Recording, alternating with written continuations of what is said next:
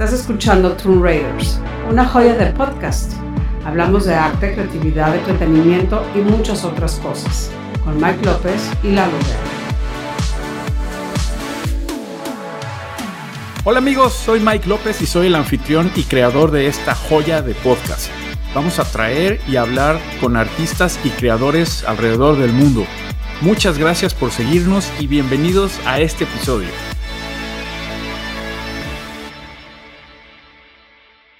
Bienvenidos a todos al episodio 6 de Toon Raiders. Estoy muy muy contento, la verdad, ya que tenemos de vuelta a nuestro querido Lalo Guerra. Hermano, bienvenido a casa. Hola, ¿qué tal? Muchas gracias, Mike. Los extrañé mucho. Este, ya andamos por acá de vuelta con mucho gusto. Muchas gracias. De verdad, este, todo el mundo ha estado pidiendo por ti, por tu familia y como te dije, este, estamos para lo que necesites. Muchísimas gracias, Mike. Aquí estamos también. Este, la función debe continuar, el deber hay que seguirlo cumpliendo y este, y pues nada, a, ver para adelante. Muchas gracias a toda la gente que pensó en mi familia, que estuvo rodeándonos de, de su apoyo, de su cariño. Este, aquí estamos con mucho gusto. Muchas gracias. Seguro tu papá, que en paz descanse, nos está escuchando y contento de vernos. Seguro que sí, seguro que sí. Bueno, eh, queremos dar la bienvenida a nuestra invitada de este episodio. Ella la verdad es una guerrera en el arte visual y conceptual. Yo la conozco desde hace ya bastantes añitos. Ella tiene muchos reconocimientos y lo mejor de todo es que es un orgullo para México. Y eso eh, nos encanta porque ella solita brilla, por eso es una joya que queríamos traer para ustedes, por su trabajo, su arte y sobre todo su personalidad. Bienvenida Alejandra. Hola, muchas gracias. ¿Cómo estás Ale? Muy bien, muy contenta de estos reencuentros que trae este yo no sé si la, la como esta temporada que vivimos de como de pandemia que nos hace pensar como mucho en el pasado, en las personas que hemos conocido y toda, como todas estas historias de vida que tenemos, pero también pues la, como la facilidad que dan los medios con los que contamos ahora, como con las redes y todo eso que podemos, eh, pues justo como reencontrarnos después de todos estos años eh, que teníamos de no vernos a pesar de que medio nos seguíamos la pista y me da gusto que este espacio sea como el catalizador para que podamos este platicar de lo que hemos estado haciendo. Así es, qué buena onda, lo dijiste muy bien y de verdad eh, Alejandra Espino es una persona que les voy a platicar un poquito lo que hace. Ella básicamente hace cómics, ilustraciones y trabaja en los proyectos que le más le entusiasman. Ella le encanta dibujar y le gusta compartir experiencias con otros artistas. Ella también ha recibido reconocimientos como la beca de creación jóvenes creadores en el 2012 y 2013. Ella ganó el premio Poesía en Voz Alta como parte colectivo AAIA 2016 y fue seleccionada para el proyecto Transcomic durante el año dual Alemania-México 2007. Eso suena muy padre. ¿eh?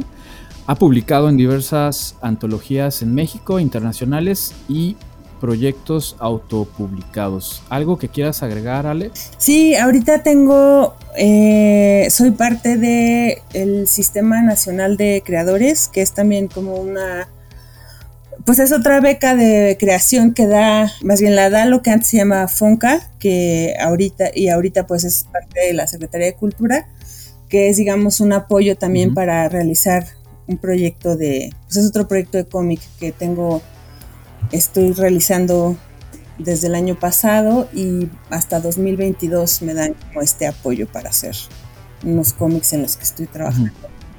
sí, la verdad ¿eh? sí, he sido como muy eh, Qué bien.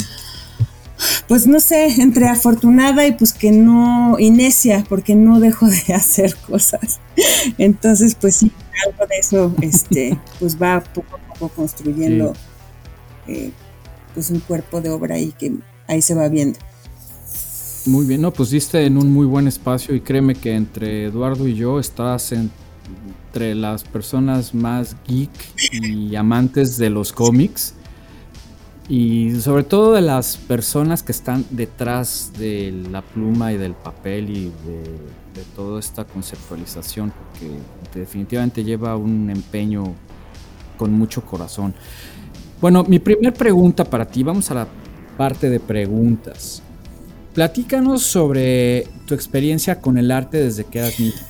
Pues eso, digamos que es una cuestión que tengo o sea, tal cual es parte como de mi formación de vida, porque em, mi papá fue escultor y entonces como que fue una cosa que yo, o sea, tal cual yo crecí eh, con, o sea, viendo arte desde que, desde que tengo memoria.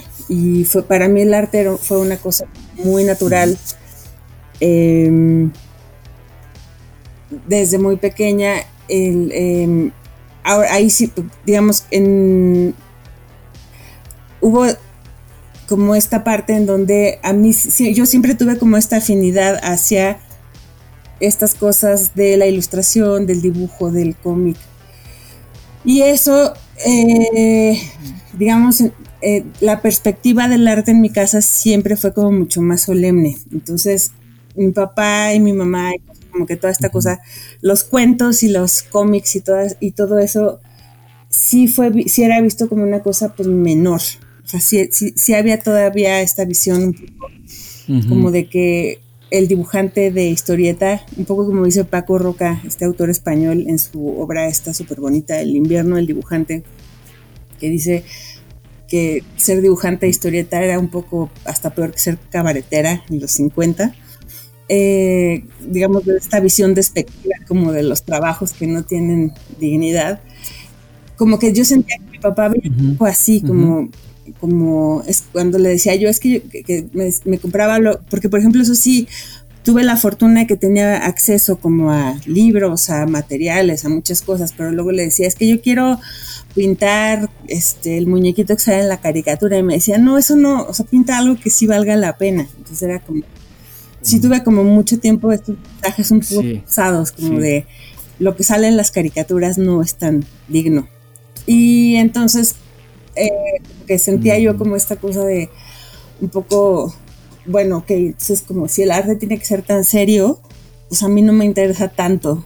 Y entonces estudié historia del arte, porque dije, sí me gusta, o sea, el arte es una cosa que me encanta, siempre sea, me encanta ir a museos, me gusta mucho. Y además me gusta el arte como en todas sus manifestaciones, que me encanta leer, me gusta mucho escuchar música, me gusta el cine, o sea, como que sí soy una persona como muy expuesta a muchas manifestaciones artísticas desde...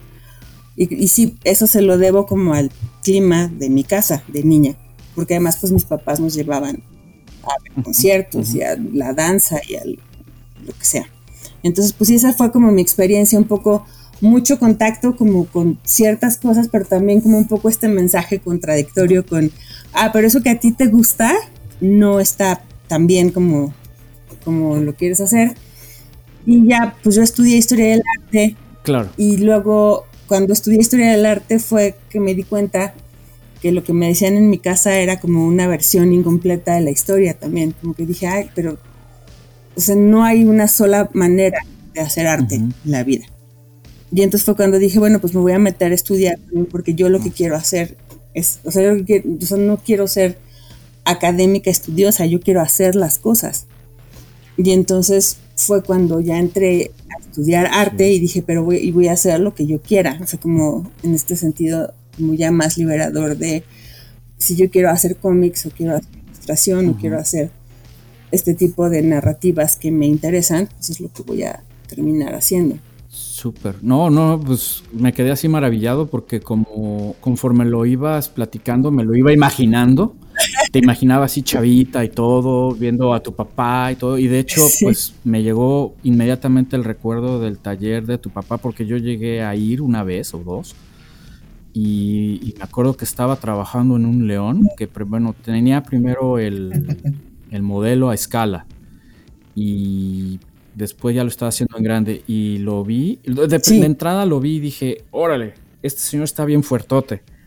Sí. Y este, porque tenía unos brazotes. Y este, y, luego vi su, su, taller, dije, wow, estamos hablando del escultor Carlos Espino, que después vamos a poner un link de toda su obra, porque de verdad es un orgullo de, México. Y esto nos lleva a la siguiente pregunta que te la va a hacer Lalo. Sí, gracias Mike. Fíjate, este, Ale, que ahorita que mencionabas que, este, que no querías estar como en la parte académica y, eh, que veías, o sea, que sí tienes los ojos eh, muy claros en que te gusta la historia del arte, pero que no encontrabas esta parte o este link con la parte del dibujo de humor. Hay, hay mucho que, que no nos cuentan en esa parte que yo cuando empecé a hacer mi tesis de, maestría que tiene que ver con la caricatura y un poquito antes preparando la clase de caricatura deportiva y historia de la caricatura y demás, que tuve la oportunidad de dar en la escuela de, periodismo de José Ramón Fernández, pues ahí me encontré con que desde Leonardo da Vinci experimentaba también con deformar rostros y hacer caricaturas, eh, como manifestando ya una inclinación por hacer esa búsqueda, porque todo lo previo pues, fue, fue accidental, ¿no? mucho tenía que ver también que, pues en alguna época en la Edad Media y todo esto, pues la risa estaba medio, medio censurada. Por ahí también, este, más adelante en, Renacimiento, los hermanos Carracci también irrumpen con esta exploración. Y bueno, pues de ahí para el Real ya hay varios autores en, este, por toda Europa, ¿no? Pero, y, esa historia, fíjate, es la, es la que no nos cuenta. Yo no sé este, si era lo que, lo que pasaba en tu casa, ¿no?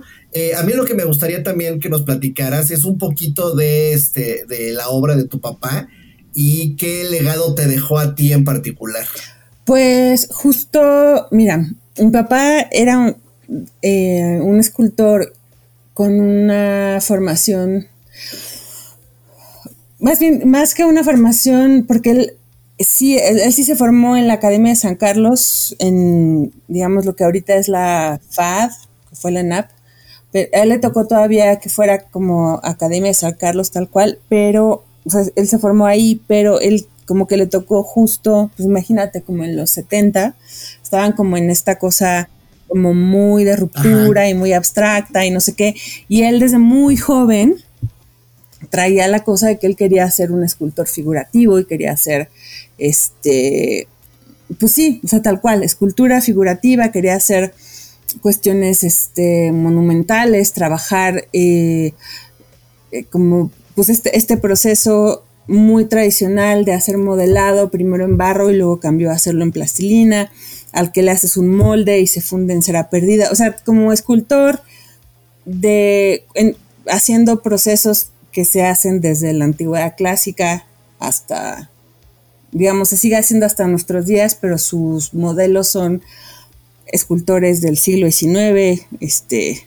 escultores este, renacentistas, tal cual. O sea, como que sí, su ideal del arte es un ideal figurativo y es un, era un ideal como muy tradicional de, de lo que es como un buen arte mimético, como con todas estas cuestiones de como de antes de las rupturas de la modernidad, de cuando aparece la fotografía y se va al diablo toda esta idea de que el artista tiene que hacer cosas que se parezcan a lo real. Entonces, eh, eh, digamos, o sea, como que eso era, o sea, y también pues es como, era, era como un señor como de opiniones sumamente fuertes y muy apasionado. Y digamos, yo siento que esa es la parte que me deja como esta cuestión de la pasión absoluta por el arte y la creación y como por esta cuestión, esta también como un poco esta necedad, como de, pues a lo mejor mi estilo no está de moda, pero pues yo voy a hacerlo de todas formas. Y a lo mejor dedicarse a los cómics en México es una tontera, pero pues así como en su momento dedicarse a la escultura monumental, figurativa, era una locura, pero de todos modos se lo hizo. Aunque, por ejemplo, era, era muy chistoso porque en, cuanto a carácter, mi papá y yo fuimos muy parecidos y por eso nos peleábamos un montón, porque los dos éramos muy pero cada quien se peleaba como desde su lado. Mm. Entonces, mm. sí era como una cosa, este, como, o sea, sí, sí fue como una cuestión, o sea, como que yo creo que por eso los dos nos desesperábamos mucho mutuamente, porque era así como, es que tú no me entiendes, pero tú tampoco, pero pues era así como, o sea, como que yo siento que muchas veces él era, es que porque eres así, y yo era como, pues porque tú me hiciste así, o sea, tú me enseñaste a ser así. porque soy igualita. Y me pusiste este ejemplo de, como de ser así, como de que, eh, como justo defender estas cosas en las que creo y en las que pienso, y como de no quedarme callada y una serie de cosas luego sí me traen problemas en la vida, pero también son como cuestiones que siento yo que son como de integridad y de una serie de valores que también creo que aprendí. Pues es un gran legado, ¿no? Es una gran herencia la que la que te deja tu papá, la inclinación por el arte y la pasión por hacerlo, ¿no? Por hacer lo que a ti te gusta y defender lo que a ti te gusta, ¿no? Sí, exacto, sin duda. Y sobre todo que como a todos los que nos dedicamos a esto, o dibujamos, o nos gusta la música, o tenemos alguna pasión por el arte, pues somos gente necia. Al final queremos hacerlo y hay días que llega la hay días que llega la inspiración y hay días que no llega nada. Entonces nada más hay que estar como muy pendientes de ese feeling y de una experiencia que nos esté pasando en ese momento o inclusive por decirte algo, si yo un día me siento triste o algo me pasó, me pongo a dibujar y fíjate que es cuando los mejores dibujos he hecho, cuando estoy triste o enojado. Entonces es, muy curioso, ¿no? No, tiene, no, no tengo que estar contento o no tengo que estar eh, tranquilo. Muchas veces depende del mood y a veces es más impactante ese. Es, y es chistoso. Creo que lo importante, creo que lo importante es como estar o sea, como tal cual. alguna vez vi un documental de una. Era como. De es una serie de documentales como que van y, como que. No sé, no sé muy bien si es como un día como con un artista o lo que sea. Pero esta mujer decía que lo importante para ella era ir todos los días al estudio, aunque entre comillas no trabajara, porque decía, justo como en esta cosa, tenía que estar en, el, en, en, en, su espacio de trabajo todos los días, como para, no podía darse el chance como de, es que hoy estoy triste y deprimida y voy a estar todo el día como en pijama y en mi cama. Tenía que, ir, o sea, aunque, aunque vaya y solo, otra vez entre comillas, solo esté leyendo, estar en mi espacio de trabajo ya es estar trabajando. Entonces, creo que sí hay como esta cuestión de que porque yo, por ejemplo, también siento eso, como que en cuanto me muevo como al espacio en donde trabajo, las cosas que hago ahí ya son estar trabajando. Entonces sí trato también, por ejemplo, igual para no caer como en la trampa de que ver Netflix ya es estar trabajando porque lo hice en mi mesa de trabajo, como que sí tengo como estos pendientes de decir, ah, ok, a lo mejor hoy no, quizá hoy no voy a dibujar una página o lo que sea, pero sí tengo lecturas del proyecto que estoy haciendo o tengo como ciertas cosas que tienen que ver con el proceso creativo en el que estoy metida y que voy palomeando como para decir, estos sí son avances de trabajo que quizá no son directamente como lo que convencionalmente es como el avance de hago, o sea, como estos avances que uno ve luego, no sé, ves el este documental de Osamu Tezuka en donde está dibujando hasta casi dormido, o sea, duerme como tres horas diarias y está como dale, dale lápiz el pobre hombre, por eso se infartó tan joven. Este, o sea, pero que si tienes. Yo el que, el que vi fue el de Studio Ghibli. El, de, el documental de Studio Ghibli es majestuoso. es increíble, sí. Sí, pero es que hay uno de Tezuka y a mí sí me dio mucha ansiedad cuando lo vi porque está, le dan un premio, no sé si en Angulemo, en una de estas ferias, y está en el hotel, o sea, no duerme nunca porque está dibujando todo el tiempo.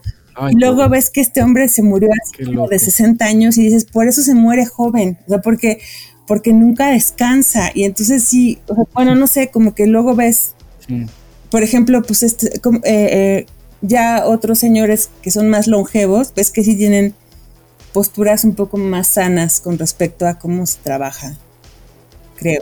O sea, como que no puedes estar tampoco con esta cosa. Sí, sí, ya, ya depende cada uno, ¿no? De repente tiene que poner una pausa y todo. Cada quien sabe cómo, cómo dedica su tiempo. ¿Hasta dónde? digo, por algo, también por algo te es como la máquina que fue y, y, por eso hizo lo que hizo.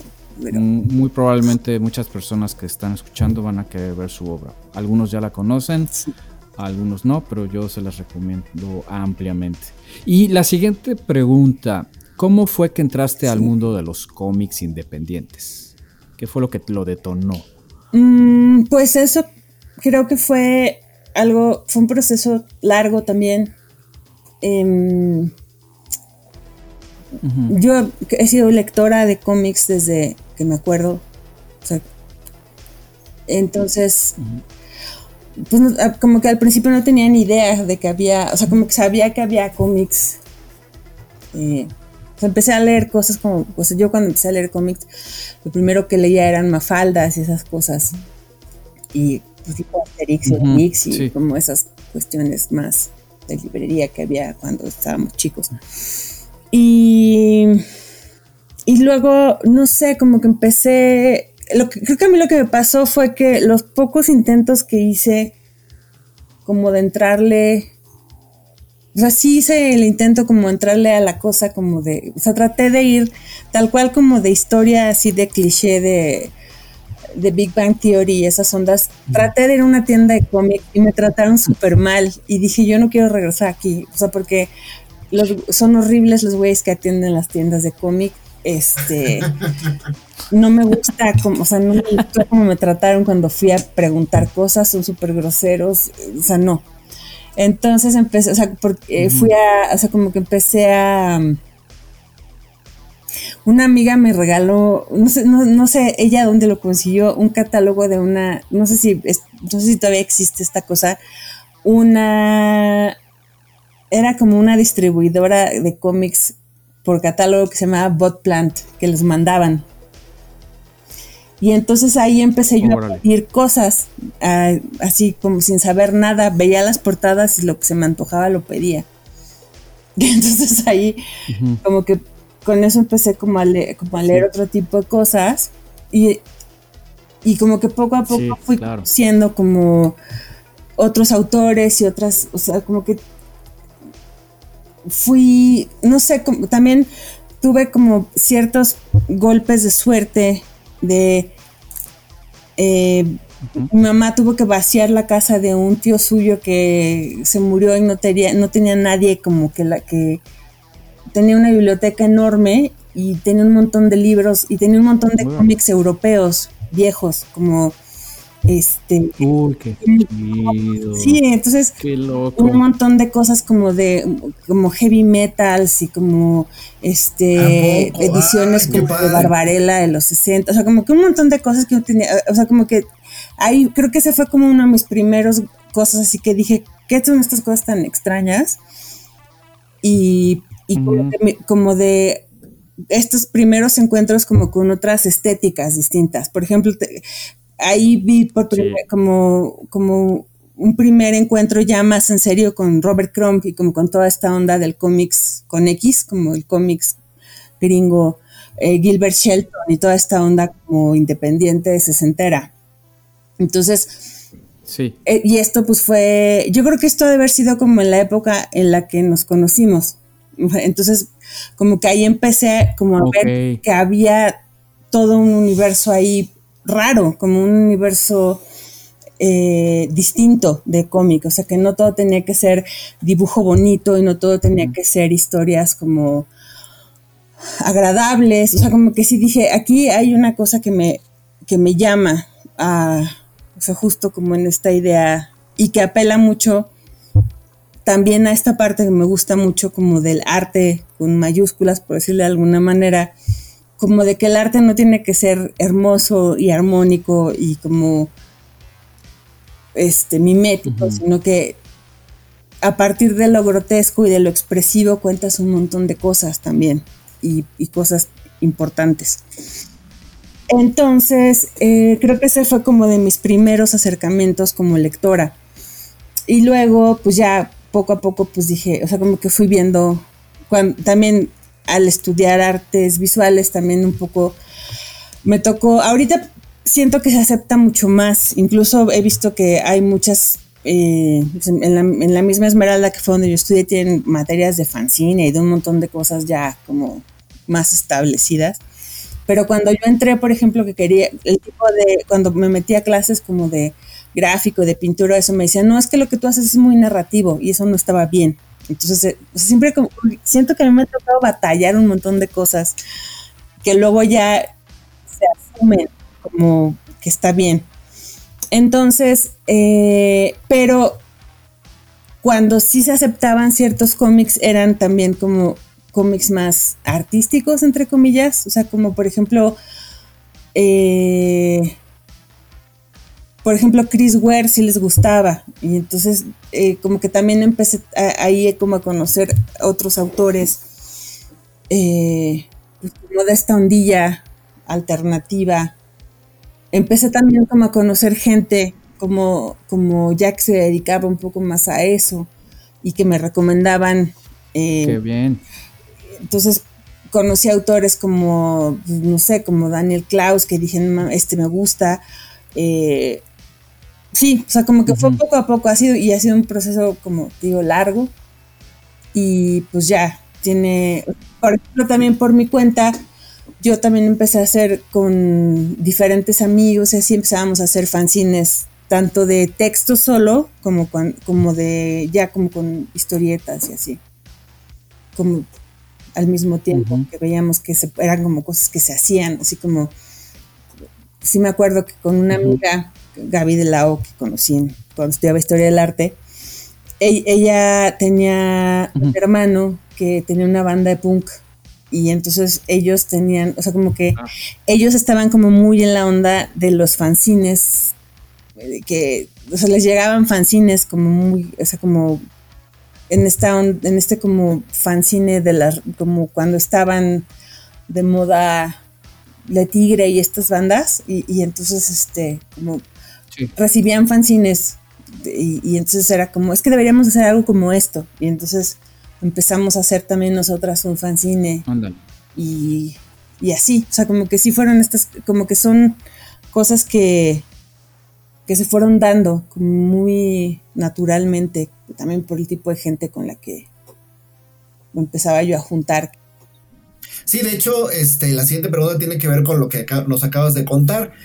una vez que te entraste al mundo de los cómics independientes y te fuiste enganchando y tuviste, eh, desde luego, tropiezos y, malas experiencias, aprendizaje, dentro de todo eso, ¿qué ha sido lo positivo? ¿Cuál ha sido tu mejor experiencia dentro de este mundo? ¿Y eh, qué experiencia te ha dejado eh, en particular algún mal sabor de boca? Pues es que yo creo que, por ejemplo, lo más positivo que tiene estar como en esta onda del cómic independiente es que como que aprendes,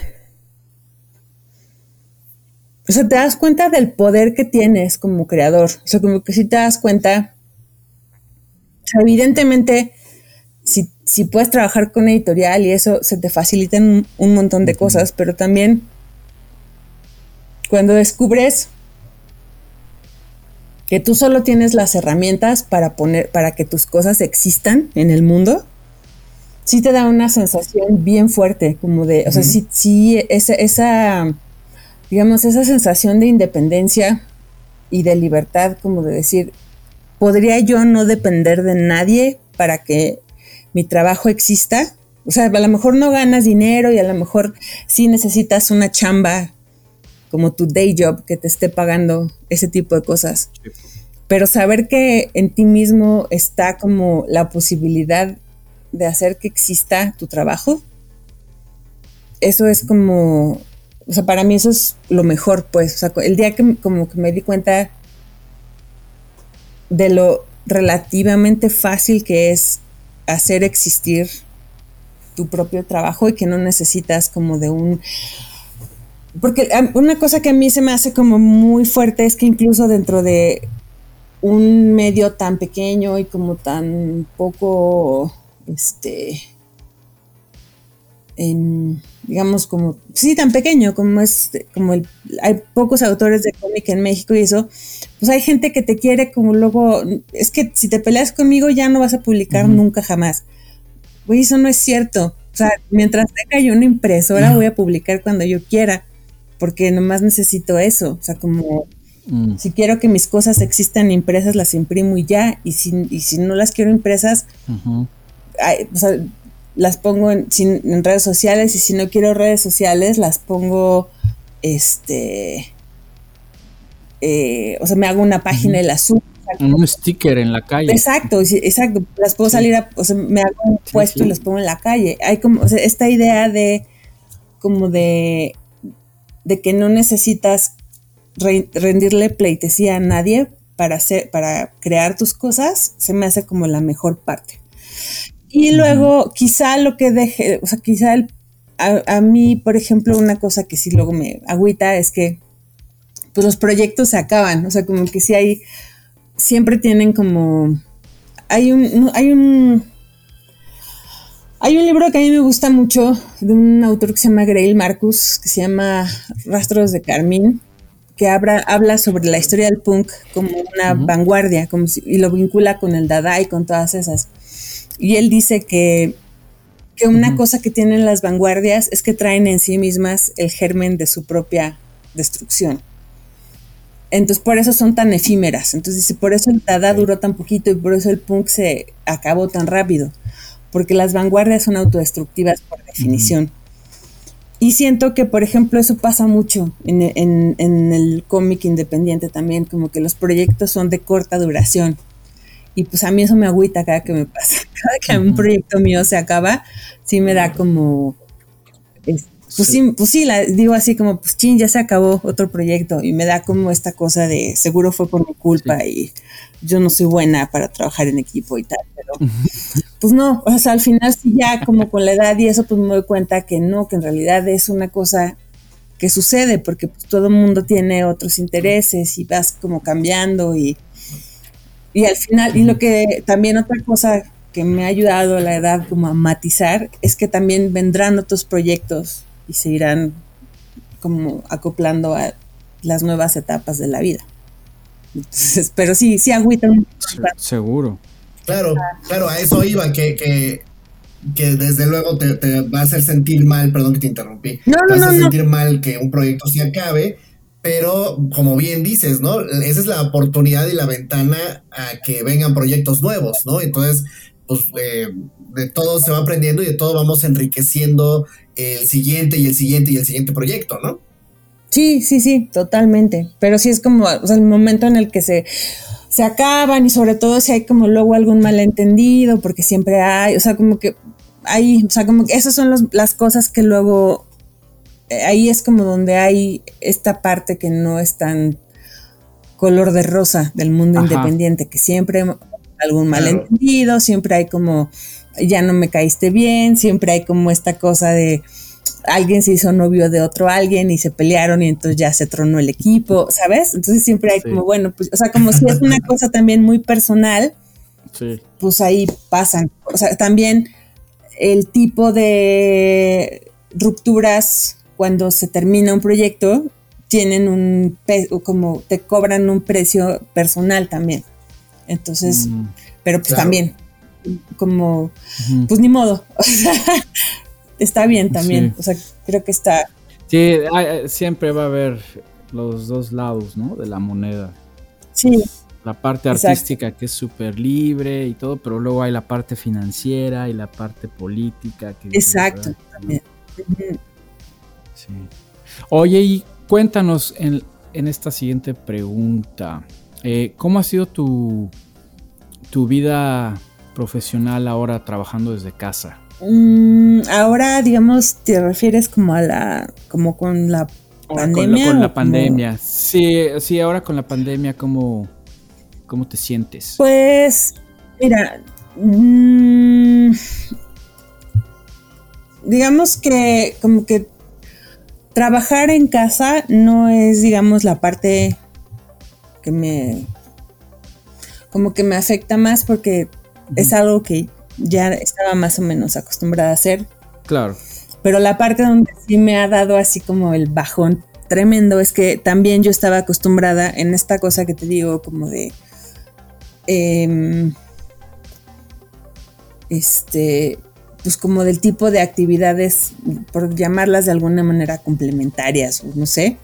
Sí, pues sí, me gustaba ir a exposiciones, ir al cine, o sea, como que sí tenía yo como un poco una vida activa en esos, o sea, como ir a conciertos, o sea, como hay como una parte que nutre la vida creativa, que es mi vida profesional también, que sí se ha cancelado, que eso sí me afecta, o sea, como que sí me doy cuenta, o sea, ya tuve como dos sueños en donde voy al Museo de Antropología porque ya me urge ir a un museo y, por alguna cosa mi inconsciente me manda a Antropología.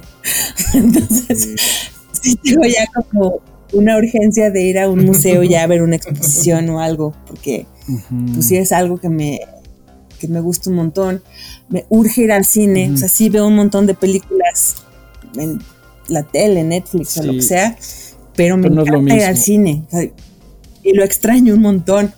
Y, pues ver gente, ir a conciertos, o sea, como que toda esa parte como de social, pero que también es como un desfogue creativo, que también es donde yo alimento ciertas partes de mi trabajo y de muchas cosas, pues lo tengo ahí como súper atrofiado desde que empezó esto.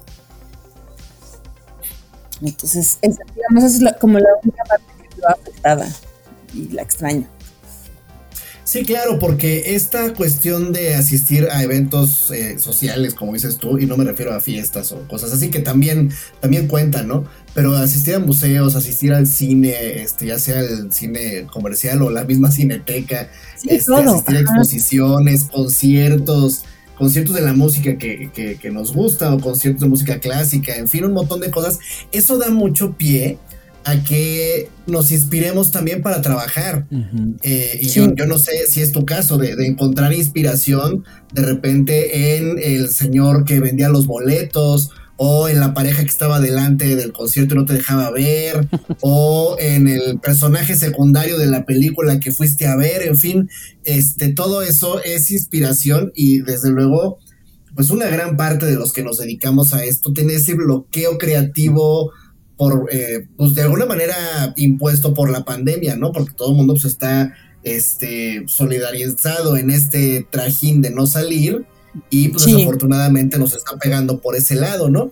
Yo te quería preguntar, aprovechando que estoy haciendo este paréntesis con, con, la parte de la inspiración, ¿tú en qué te inspiras para crear tus dibujos, tus historias y tus conceptos? ¿Sacas historias así este, de gente que ves, de tu imaginación? ¿Cómo es que llega esa inspiración y después empiezas a bajarla a las historietas? Pues de muchos lados. O sea, sí, de, de ir en el metrobús, de leer algo, o sea, como que pues justo como de ver el trabajo de otras personas. O sea, sí, sí siento que como que traigo todo ahí en, dando vueltas, tengo como muchas ideas al mismo tiempo. Y de repente, como que todo eso que traigo, como suelto, como una especie de caldo, de repente algo hace clic y se junta y en ese momento tengo como esos momentos de eureka, de este personaje con este diálogo, con esta lectura que hice, con este color que acabo de ver, se hace como una combinación. Ahí está, ahí hay una historia, ahí hay como algo que voy a seguir. Entonces es como, como que también siento que por eso es importante que como estar viendo y leyendo y escuchando muchas cosas porque con esas, esas son las combinaciones que hacen que se generen como las ideas nuevas, entre comillas. O sea, como que estar ahí haciendo como esta, de repente tengo como una foto y luego leo algo y luego, o sea, siento que así me ha pasado, sobre todo con proyectos más largos o más complejos o, o, como con ideas que a las que he seguido después de mucho tiempo ha sido porque pasan cosas así, como que tengo una idea y de repente escucho una canción y por alguna cosa esa idea tiene sentido. Y digo, ahí hay un hilo que vale la pena como jalar a ver qué pasa. Entonces es eso, como combinaciones de conceptos que parece que no tienen que ver entre sí. Y eso es lo que, o sea, de repente escuchar a alguien que dice algo como una conversación y una frase suelta, eso es lo que hace que todas las cosas que tenía sueltas se juntan y ahí, ahí digo, ahí está, ahí hay como una un planteamiento para una historia que puede funcionar. Y entonces es como una cosa muy extraña. Qué increíble, extraño pero increíble, qué padre. Sí, sí. O sea, cuando voy a los museos y eso, siento que me gira un montón ese tipo de cosas. Y es cuando digo, claro, esto tiene sentido porque tal, ta, ta, ta, ta, y se acomodan mucho las ideas. O en el cine viendo películas, cuando ves cómo funcionan las imágenes en otros, eh, como en otros medios narrativos visuales, dices, claro, esta secuencia hace esto, como más o menos es como esto que yo pensaba, y entonces ahí sí, no sé, algo sucede. De acuerdo, totalmente. Yo creo que todos pasamos por lo mismo y también creo que sería muy válido que los jóvenes y las jóvenes artistas que andan por ahí en, su casa o estén en algún momento así medio down, eh, ¿qué, consejo les puedes dar a todos estos chavos? Pues no sé, que sigan haciendo cosas, que se animen a hacer cosas. Siento que hay como, por ejemplo, como mucho miedo de hacer cosas hasta que no sientes como que tienes la técnica perfecta o el material perfecto o el algo perfecto. Y lo perfecto, no sé cómo, es como, no sé cómo dicen, como lo perfecto es enemigo de lo bueno. Y yo siento, o sea, como en el sentido de que cuando, cuando tienes como una historia y tienes la necesidad de contarla, aunque no tengas el material perfecto o el mejor nivel de dibujo o lo que sea, es mejor que lo saques, aunque te quede una, con, una amiga luego decía, es que aunque, aunque te salga un hijo medio cucho, pues ya salió, ya ni modo, y ahí lo vas a creer aunque esté feito. Entonces, este, pero mejor que ya exista, o sea, sí siento que hay una, o sea, y a mí me cuesta, o sea, como que soy la primera persona a la que le cuesta un montón de trabajo hacer, como soltar las cosas y que ya, porque pues las sueltas y ya no te pertenecen de todo, le pertenecen a quien las ve y quien las interpreta y las lee como las va leyendo. Entonces, pero sí siento que es mucho mejor irlas soltando y dejando a que tengas la, la obra maestra del universo viviendo en tu cabeza y que nadie la vea. Entonces, sobre todo porque además entre más vas haciendo cosas, más te vas soltando a que, como a por ejemplo, si quieres hacer cómics, como aprendes a narrar en cómics y, ves, vas teniendo más soltura, vas aprendiendo cuáles son las estrategias narrativas particulares del cómic, o sea, eh, eh, vas aprendiendo cuáles son como los recursos de tus medios, o sea, si eres pintor igual, o sea, si es mejor que hagas 500 pinturas feas y la 501 ya te va a salir más o menos a que estés pensando en hacer la mejor pintura y solo hagas una y te quede, al final te va a quedar más o menos porque solo va a ser una. Entonces, o sea, como que sí siento que hay que como que animarse y empezar a hacer cosas para que vayan saliendo cada vez, pues cada vez mejor o cada vez como ir probando también como cosas. Siento que también, por ejemplo, hay una cosa como que a los chicos más jóvenes les dan mucho en la cabeza con esta cosa de es que tienes que encontrar tu estilo y tu estilo y tu estilo y como que quieren que tengan como una cosa muy fija desde muy jovencitos. Y sí es importante el estilo pero también siento que es algo que se, que se va dando de manera natural. O sea como que no puedes forzarlo. Entonces también es como pues vayan haciendo cosas y vayan soltándose. Exacto. y van o sea como que de alguna manera va pasando, o sea, no, no, no, no se preocupe, o sea, como que yo les diría, no te preocupes tanto como porque, porque suceda y deja lo que pase naturalmente, o sea, porque es como, como, si estuvieras viendo una planta para que creciera más rápido, o sea, no va a pasar. sí, claro, sí, claro, y, y de hecho, este, esta parte para encontrar el estilo, pues tiene que ver con toda la experimentación. Y yo creo que, la experimentación al final del día es lo más enriquecedor, ¿no? Igual si ya llegas a la meta y encuentras con que te, sí. este, te encontraste con que a lo mejor el vector es, este, es lo tuyo y un trazo muy geométrico y lo que sea, y de repente te empiezan a reconocer y llamar por ello. Pero para llegar a eso, toda la experimentación en cuanto a ejecuciones, en cuanto a ilustración, en cuanto a obra, y a lo mejor pasaste por ahí por lo análogo y el lápiz y el Photoshop y el Procreate y un montón de, técnicas análogas y digitales, creo que es lo, lo que va haciendo rico el, la propia obra de, quien está experimentando, ¿no?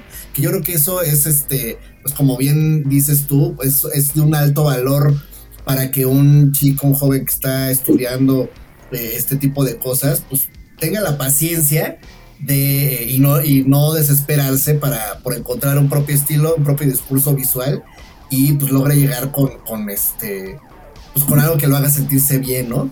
Entonces todo esto tiene que ver, Ale, con la parte de que de, lo que tú podrías aconsejarle a las jóvenes y los jóvenes artistas, ¿no? Pero entonces vámonos del otro lado, vámonos con las referencias.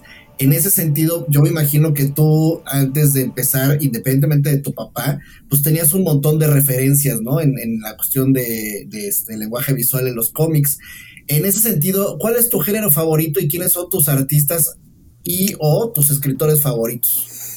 Como en el cómic, dices, o como en general, pues, híjole, es que soy... Bueno, no sé si quisieras incorporar en, ilustradores y, a la par, ¿eh? que también es válido.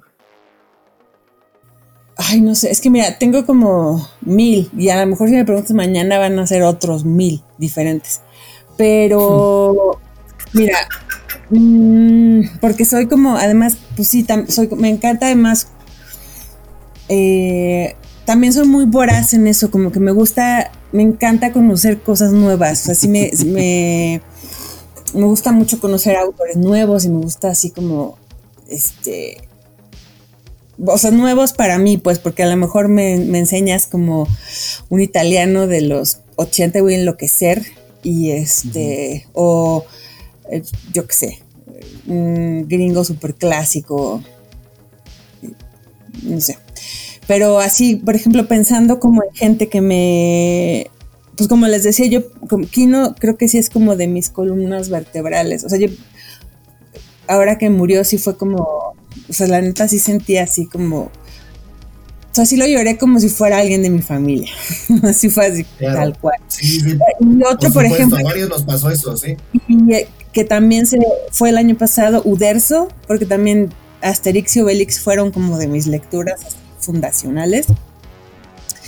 Eh, y digamos, esas son como lecturas infantiles. Pero luego, em, ya como en una cosa más de estilo, a mí me gusta un montón, que también es, digamos, algo como más juvenil, pero me gusta un montón Hugo Pratt y su corto maltés, tanto eh, como en una cosa estilística, como sus historias. se me hace como, creo que fue como de esos primeros autores que como que sentí una afinidad así, que dije, esto es, o sea, como que yo reconocí las posibilidades a las que podía llegar un cómic, así de, o sea, puedes contar historias, entre ellas, importantes, como, porque como que me di cuenta que eran como historias de aventuras, pero que tenían un trasfondo, por ejemplo, político, tenían como una serie de cosas que eran más complejas de lo que parecía a simple vista. Entonces dije, wow, pues este hombre está muy cabrón. Y luego otros que son así, o sea, esos, estos sí me chiflan, particularmente eh, los hermanos Hernández, sobre todo Jaime, eh, con la Loban Rockets. Las series de de Las Locas de Jaime Hernández, o sea, yo cada que sale un libro nuevo lloro. Creo que es de las pocas personas que me pone muy nerviosa. Lo he, visto en persona dos veces y no puedo hablar de que no puedo, o sea, no puedo, no pude casi ni pedirle que me firmara el libro que compré porque me pongo nerviosa de, que no puedo. O sea, sí me da como el starstruck mala onda, señor.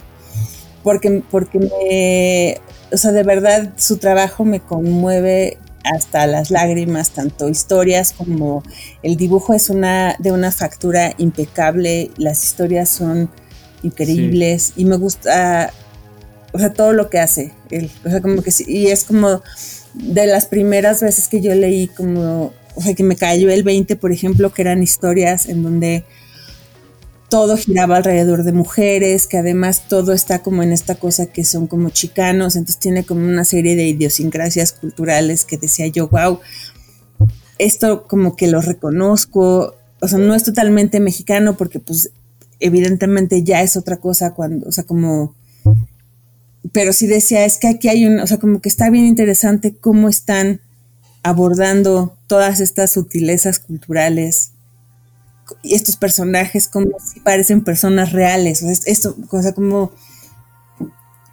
eh, tiene, por ejemplo, esta cosa que los personajes van envejeciendo con, con o sea, él sacó un libro el año pasado, hace dos años, y pues ya son mujeres como de 50 años, entonces como, me parece como muy conmovedor todo lo que sucede como en el universo de sus historias. Eh, y pues, ¿quién más? No sé, por ejemplo, me gusta un montón. Em, hay una mujer alemana que se llama Charlotte Solomon, que ella, ella eh, eh, murió en el holocausto, en, pues, en, la Segunda Guerra Mundial. Y tiene una obra que se supone, o sea, es como ahorita, digamos, como a posteriori, le dicen que es como una novela gráfica, que es una cosa increíble, porque habla, como, eh, dibuja y escribe como de sus sueños, y, o sea, como de sus, es como un diario de sueños, es una cosa como gráfica, visual, escrita, o sea, sí tiene como, es como todo un trip, este libro que hizo, este, porque sí, o sea, como que sí tiene un poco este lenguaje narrativo como de álbum ilustrado, extraño. O sea, no sé, es, una cosa extrañísima y los dibujos sí son súper potentes, hay muchos autorretratos, hay muchas cosas, o sea, es una narrativa muy impresionante. Y ahorita traigo un crush muy grueso con Linda Barry, que es una autora que, que tendrá pues, ¿qué, tendrá? Como unos 50 años, a lo mejor como 50, 60 años, que ella hace cómic autobiográfico. Ah, muy joven. Más o menos. Muy joven, muy joven. Sí, sí, además es una chamaca. Este, y lo que me gusta mucho es que me compré como unos libros que tiene como, son como métodos de, como de creación y siento que somos como muy afines, como en, por qué nos gustan los cómics y qué es lo que nos, nos conmueve de, los cómics y de la enseñanza de los cómics y de todo eso. Entonces, como que siento que... O sea, como que es, es como, porque también tiene como esta, por ejemplo, todos sus cómics son como, los hace con collage y como con un dibujo aparentemente muy infantil y como con una serie de, de recursos muy, como muy parece, parece que como que puedes tocar las cosas que les pone a los, a los libros. Entonces están, o sea, son unos libros bien bonitos. Entonces sí estoy ahorita como que ando en un trip así como de, es que Linda Barry debería ser más famosa. Digo, siento que en Estados Unidos sí debe ser muy famosa, porque además creo que le dieron una de estas becas MacArthur el año pasado como muy prestigiosas, pero como que justo la forma en la que ella habla de los cómics es como muy eh, entrañable y habla como de, eh, o sea, como que dices que si está, como que no, no habla como, como de estos procesos así como de se tiene que aprender a dibujar un cómic así, sino lo importante de un cómic es cómo te hace sentir como lector. Y yo, yo estoy como mucho en esa línea, como de eso. O sea, a mí me gusta que me haga sentir una serie de cosas cuando lo leo. Exacto, mira, para mí los cómics van más allá de contar una historia, de presentar un personaje. Para mí los cómics son un medio de comunicación visual y de un muy alto contenido cultural en el que conectamos con los ojos de los autores que trabajaron en ello y que pues a la vez hay muchísimos géneros de lo que quieras. Porque tú le dices a alguien, eh, oye, pues vi tal cómic y a lo mejor esa persona no está tan metida en cómics y piensan que es de superhéroes, porque acá en Estados Unidos dices cómic igual superhéroe y no, para nada.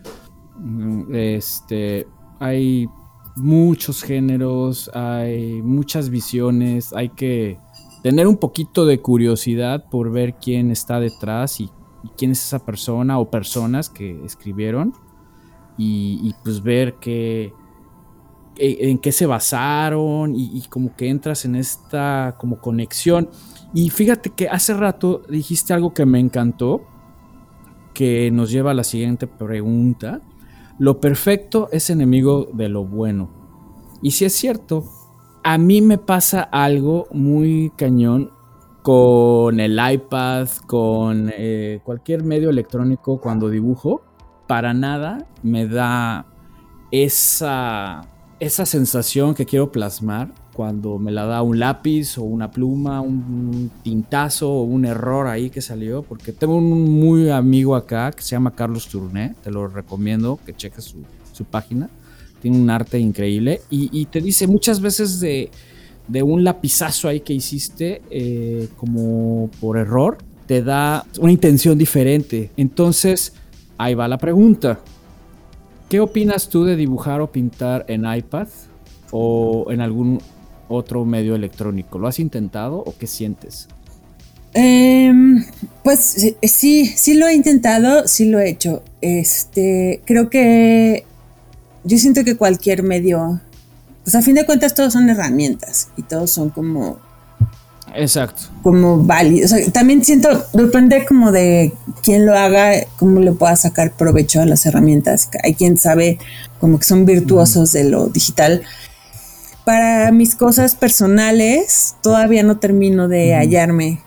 Porque justo, regresando a la cosa de la experimentación, yo trabajo mucho como por feeling y por, o sea, incluso, o sea, sé que tengo como ya quizá una, como un estilo, como a partir de, como de este pedacería que tengo de influencias a lo largo de toda mi vida, como que cada proyecto, por ejemplo, me pide una técnica diferente. entonces a lo mejor una cosa la voy a hacer en tinta y otra quizá la haga con lápices y otra va a ser en lápiz de color y otra va a ser acuarela. Entonces sí necesito un poco en mis proyectos personales esta cosa todavía este, más, más tangible, análoga. Pero también he descubierto la comodidad, digamos, que da la herramienta digital, que sí es como, la verdad sí me ha salvado en un montón de cosas como de, es que ya no nos gustó esto y cambié el color y hace esta cosa y hace no sé qué, y las correcciones y todo eso, es una liviana poder hacerlo en digital.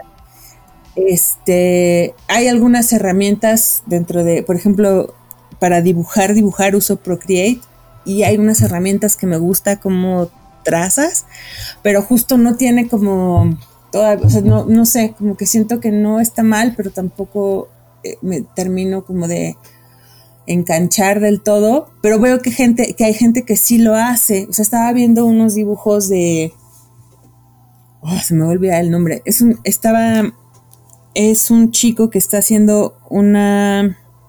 unos cómics. Este. Creo que son para Image o algo así. Como, no sé si son como. No sé, son como unas cosas ahí súper bonitas, tipo superhéroes pero tiene un estilo que parece antiguo, como, como europeo, antiguo, muy bonito.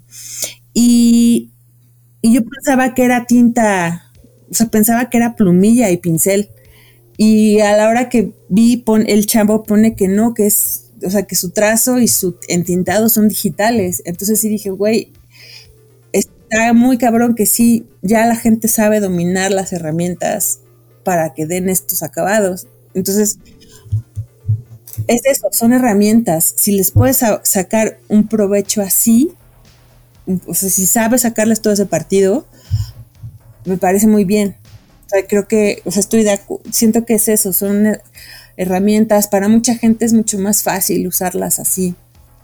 Entonces, por mí, que lo hagan. A mí, yo todavía no termino de engancharme con ellas en mi trabajo personal, pero sí la, me, han, me hacen mucho el paro en mi trabajo como, pues, como de entregas este, laborales cotidianas. Entonces, como que yo siento que cualquier herramienta que nos ayude es bienvenida. El otro día me, compré, por ejemplo, un, como un paquete de texturas de, como de pantallas de puntos, de, como para dar la piña de que está impreso y que tiene como error de impresión de offset. Y entonces ese, ese tipo de cosas, como que sí dije, pues mira, esto es como una cosa, es un, como un tipo filtro y se lo aplicas a las cosas. Y eso, por ejemplo, pues sí he estado jugando un poco con esos acabados, como de qué pasa cuando le echas ese tipo de cosas encima a, las, a los dibujos.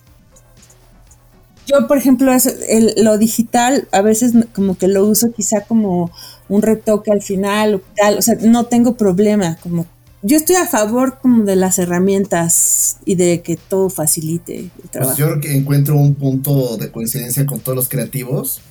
Eh, todos trabajamos con música. De hecho, hoy en la mañana con mis alumnos eh, estábamos viendo un tallercito de Illustrator y les dije, bueno, a ver, tiene que ser esto, el otro, los más allá, pongan música y a trabajar.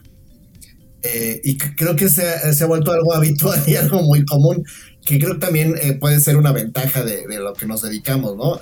por ejemplo, mi esposa eh, de repente ella es estratega en comunicación, en publicidad, de repente necesita mayor concentración y ella no puede trabajar con música. Y para los creativos, nosotros tenemos como esa gran ventaja de poder este, combinar nuestras horas de trabajo acompañándonos por música. Entonces, este, saliendo un poco del contexto que nos, que nos juntaba y para cerrar la entrevista, ¿cuál es tu grupo y género favorito de música? Ay, que esa, esa pregunta siempre me pone así como, eh, porque igual, si hoy te puedo hacer una otra, este, no sé, creo que, ¿cuál será mi género favorito?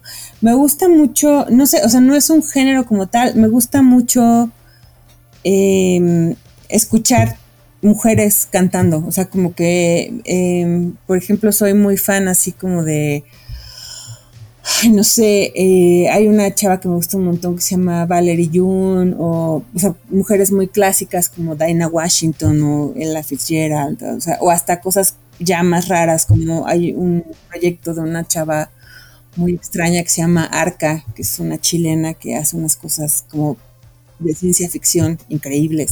Entonces, me gustan mucho como las voces femeninas cantando. Entonces, este y así puede ser como eh, bandas de mujeres, o sea, como que por lo general tiendo a escuchar mujeres, me gustan un montón. Este, entonces, ¿qué será? Como, ¿quién podría ser? Como, por ejemplo, he, estado escuchando mucho, pues justo, creo que Dinah Washington es una de mis favoritas, así es como un súper clásico de la vida. O Nina Simón, son como de mis, así, amores de la vida. Por ejemplo, de Nina Simón me encanta esa, es también muy clásica, una que se llama I Ain't Got No Life, algo así, que es como que hay una versión muy bonita que está tocando como en un concierto al aire libre en piano. Por ejemplo, yo cuando tengo que escribir no puedo escuchar cosas con letra y entonces pongo música como de de películas y eso me, me ayuda un montón. Y este, pero luego ando bien mal viajada porque de repente me salen, como luego veo muchas películas de terror y eso, me salen así de repente, no sé, de Midsommar y de repente estoy así toda mal viajada porque me sale así como... No, pues lo vamos a, tomar en cuenta ahí para, para que compartamos pues todo lo que nos, nos has recomendado, porque sí, sí vale la pena. Y este, oye, y pues en, en, lo que lo buscamos, ¿nos podrías compartir tus redes para que la gente te siga? Sí, sí, tengo eh, pues en Instagram y en Twitter estoy como arroba comandante A y luego tengo un Facebook que es Alejandra Espino Comics. Perfecto. Y tu website también, ¿no? Sí, tengo, ajá, tengo un sitio donde está un portafolio que está más o menos actualizado, que es eh, alejandraespino.com. Es bastante sencillo.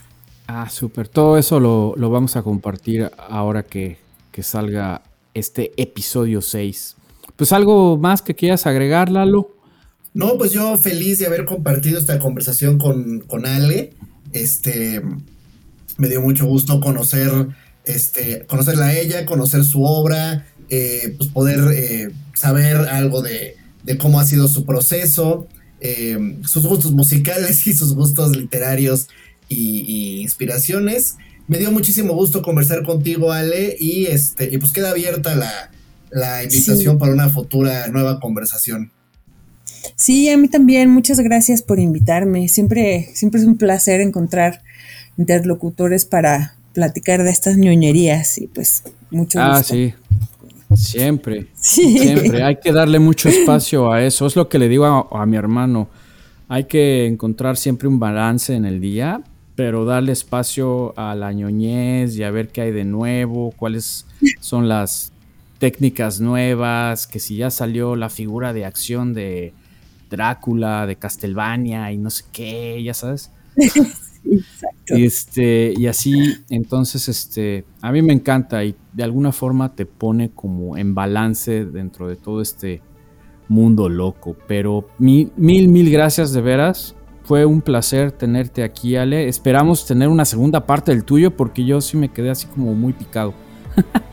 Sí, sí, pues luego nos organizamos otra vez y hacemos eh, como una revancha. Seguimos, platicamos de más Ándale, estaría buenísimo. Sí. Sí, sí seguro. Mil, mil gracias. Y pues, muy bien, pues muchísimas gracias, Lalo. Gracias por estar de nuevo aquí. Bienvenido de nuevo. Gracias, Ale. Y gracias a todos ustedes que nos estuvieron escuchando. Mil, mil gracias. Recuerden, Alejandra Espino Chequenla en sus redes sociales, Facebook, Instagram y su página. Les va a encantar su arte, la verdad, muy inspirador. Y pues muchísimas gracias por escuchar. No, estén pendientes del próximo episodio que va a estar bastante bueno. Vamos a tener a una persona muy interesante y que viene de otra parte del mundo, que de eso se trata. Y pues muchas gracias, qué bueno que encontramos estas gemas y joyas que brillan. Los dejamos, descansen y recuerden eh, portarse bien y mal. Ay, como quieran. Gracias a todos. Saludos. Bye bye.